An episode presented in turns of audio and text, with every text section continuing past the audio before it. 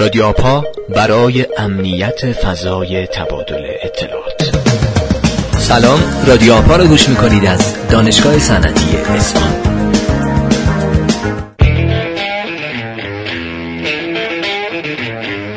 سلام با قسمت چهارم رادیو آپا در خدمتتونم. ضمن تبریک سال نو میلادی و خب شب یلدا گذشت. خیلی زود بریم سراغ چطور خبرهای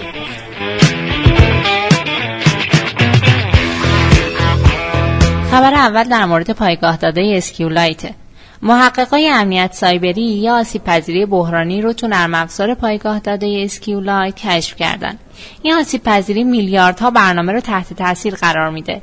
SQLite توسط همه شرکت ها از جمله ادوبی، اپل، دراپ باکس، فایرفاکس، اندروید، کروم، مایکروسافت و در بسیاری از نرم افزارهای دیگه استفاده شده. به شدت توصیه می‌کنیم که کاربران و مدیران فورا سیستم ها و نرم افزارهای رو با آخرین نسخه ها به کنند. در خبر بعدی خبرهای خوبی در مورد رمزگشایی بعضی از باج رو داریم. محققای حوزه باج افزار تو این هفته راهکارهایی رو برای رمزگشایی دو خانواده باج افزاری ارائه کردند. اولی ابزاری به نام اشتی برود فورسه که برای رمزگشایی انواع باج افزارهایی مثل ایدنتیر استفاده میشه. و دومی روشی برای رمزگشایی توضیحی از خانواده باج افزاری InsaneCrypt ه. و اما خبر آخر این که اخیرا آسیب پذیری افزایش سطح دسترسی در ASA سیسکو کشف شده. این آسیب پذیری به کاربران با سطح دسترسی پایین امکان تغییر قوانین سیستم پیکربندی کامل و ایجاد کاربران جدید رو میده. برای این آسیب پذیری وصله و راهنمایی های لازم منتشر شده. بنابراین لازمه که مدیرای سیستم هر چه زودتر این وصله ها رو اعمال کنند.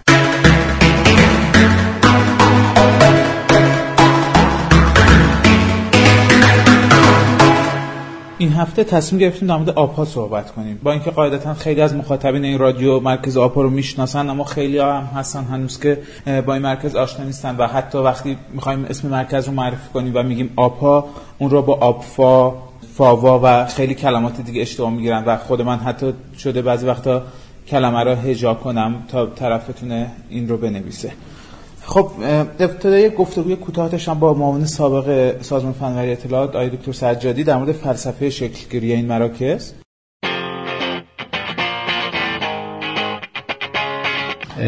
در خصوص فلسفه به وجود اومدن آپاها با درست کنم که خب همه کشورها گروه های واکنش به حوادث فوری که موصول به سرت هستن رو دارن.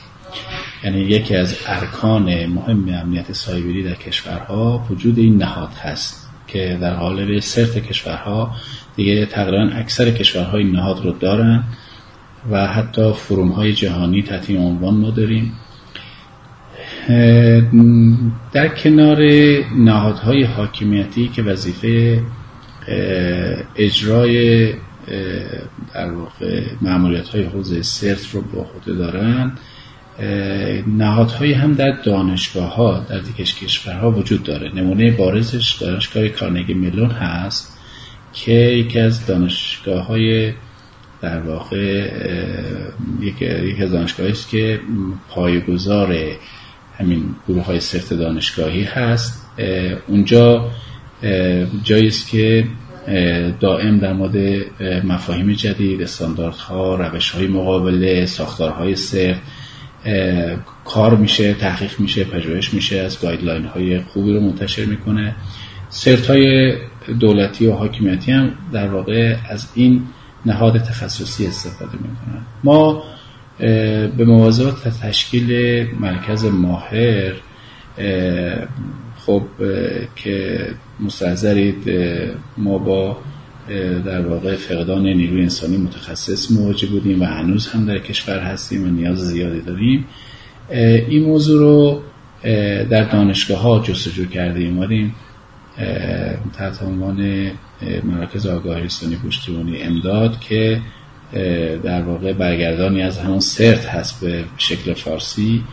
این رو بنیان نهادیم و شروع کردیم ابتداعا از چند تا دانشگاه اصلی و تخصصی کشور دانشگاه شریف دانشگاه مرکبی دانشگاه صنعتی اصفهان فردوسی مشهد و یزد و دانشگاه شیراز شروع کردیم. حاصل این کار تربیت نیروهای خوبی بود متخصصین خوبی بود طرح ایده های بسیار خوبی برای کشور بود.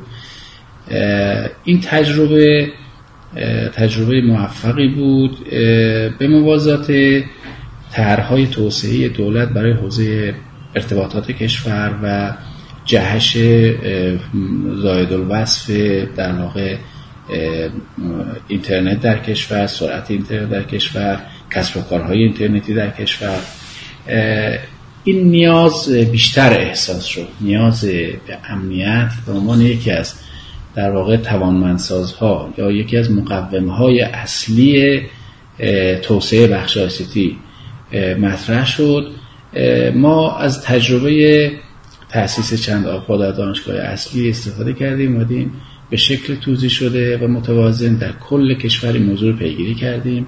بنابراین در اکثر در همه استانهای کشور در دانشگاه های اصلی این نهاد رو شکل دادیم که الان یک شبکه بزرگی شده و در واقع یک شاهد جریاندهی نیروی انسانی در این مراکز هستیم. افراد میان شرکت می‌کنن مدت کار می‌کنن یاد می‌گیرن یه عده هم اونجا تهنشین میشن میمونن و در واقع به عنوان نیروهای ثابت اونجا کار می‌کنن.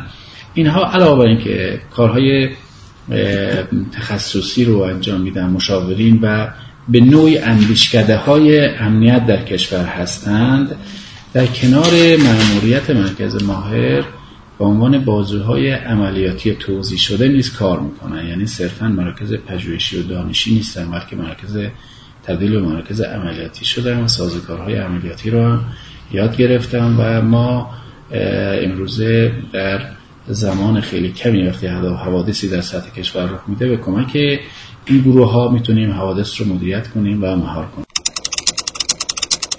از دکتر جهانگرد معاون فناوری و نوآوری وزارت ارتباطات فناوری اطلاعات. در مورد نقش مرکز آپا در کشور پرسیدن. مرکز آپا جای بسیار حساسی بسیار مهم و نقش بسیار مهمی در ارتقاء امنیتی و ایمنی شبکه های آیتی کشور داره. برای شرکت ها برای مؤسسات. برای دستگاه دولتی و به طور کلی برای مردم. و به نظر من هر چقدر مرکز آقا تقویت بشن و رشد بکنن و نیروی کارشناسی نخبه تربیت کنن سطح کارآمدی سرمایه‌گذاری ما تو آیتی بهتر میشه و همچنین بهره برداری مردم با امنیت خاطر بهتری اتفاق و این بسیار چیزی مهمه و نقششون توی نوآوری و کارآفرینی خب طبیعتا موضوع کار آپا جنگ الکترونیکه. یعنی یه لبه که کلا نوآوریه.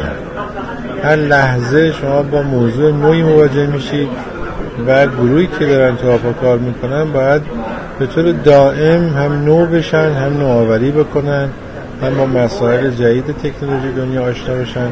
برای یکی از بهترین و قوی ترین لبه های تماس ما با تکنولوژی تو حوزه آباست و در آخرم با آقای مهندس تسلیمی رئیس مرکز ماهر در مورد فعالیت های مرکز آبها در سطح کشور و چگونگی ادامه فعالیت این مراکز سوال کردم. ضمن خداحافظی ازتون می‌خوام این مصاحبه رو در قسمت پایانی رادیو گوش بدید. خدا نگهدار. خدا رو شکر در واقع مراکز آبها در این چند سال گذشته رشد خوبی داشتن تقریبا مراکزمون به بلوغ رسیدن. همونطور که من توی پیامی که در, در واقع اولین شماره مجله عرض کردم مراکز آپا رو به سه بخش تقسیم کردم. بخش اولی که در واقع مراکزی هستن که در دوره بلوغشون طی شده و دارن کار بزرگ و ملی انجام میدن. بخش دوم هم مراکزی هستن که با همکاری و راهنمایی هایی که از طریق مرکز ماهر داشتن و دیگر مراکز قدیمی الان در محله بلوغ طی می‌کنن. یک سری از مراکز هستن که نیاز به کمک دارن کمک همه ما که انشالله بتونن هر چه سریعتر این راه رو طی کنن.